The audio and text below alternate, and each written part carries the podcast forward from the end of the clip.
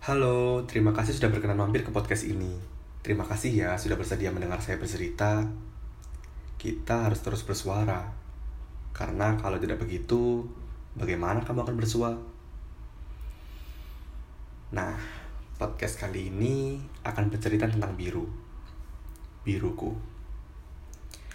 Mungkin jika mendengar kata biru, kalian akan berpikir tentang laut, langit, krayon, dan lain sebagainya. Namun, bagiku biru adalah tempat.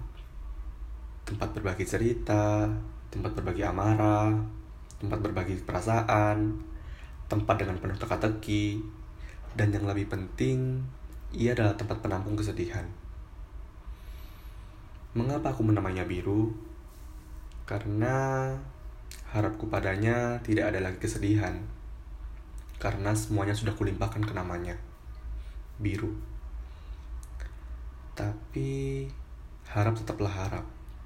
Bisa terjadi bisa gagal. Unfortunately versi kali ini adalah kegagalannya.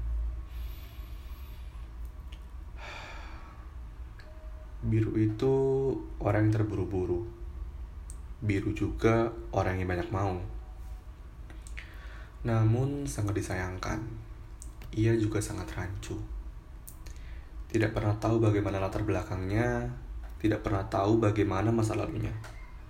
Tertutup. Entah bagaimana lagi usaha untuk membuatnya bercerita. Biru dan saya saling candu. Namun memang harus berakhir dengan pilu.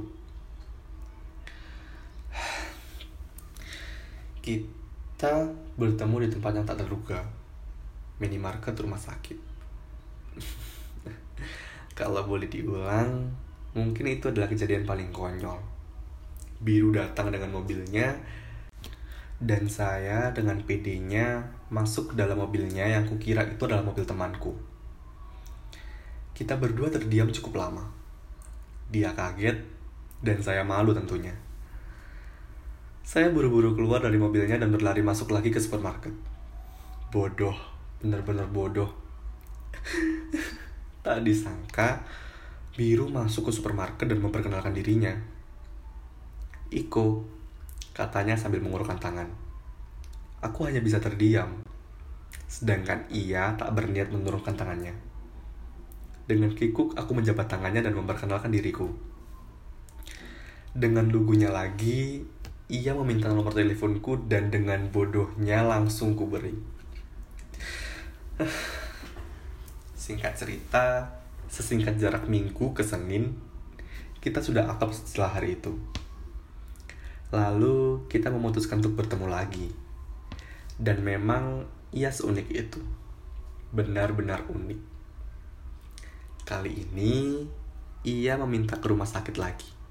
Bukan untuk berobat, bukan untuk check up, tapi untuk swab. Iya, Kalian tidak salah dengar. Date pertama kita adalah swap date. Aneh. Saat bertemu, kita bercerita banyak hal. Dan kebetulannya lagi, kita menyukai banyak hal yang sama. Seperti brand sushi favorit, tontonan favorit, dan hal yang tak disangka lainnya. Kita di hari itu seperti dua anak kecil yang bermain di taman bermain sangat bahagia. Seperti dua sejoli yang menemukan bagian dari hidupnya. Hmm, namun bahagia tak bertahan lama. Sesingkat pertemuan kita.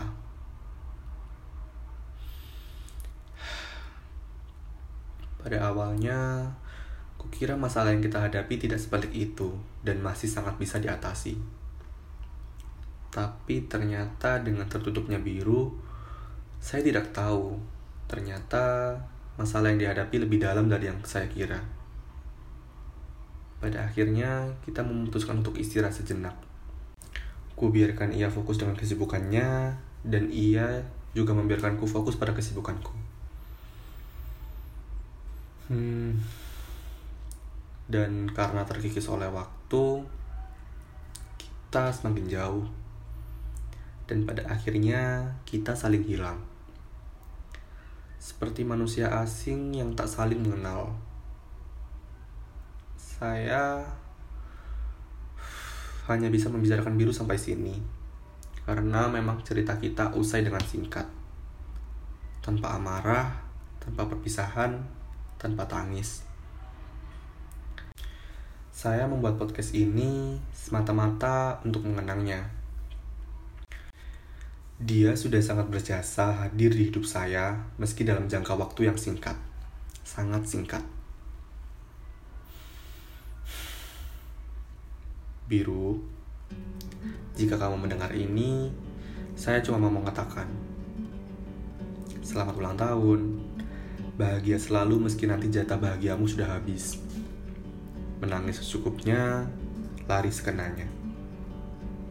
Terima kasih ya, sudah membiarkan saya menulis lembar baru dengan kamu. Mungkin kata selamat tinggal sangat cocok untuk kita, tapi saya tidak mau, tidak pantas. Hmm, mungkin sampai jumpa. Ya, sampai jumpa. Sampai jumpa di hari-hari bahagia berikutnya dan sekali lagi selamat ulang tahun. Terima kasih dan sampai jumpa.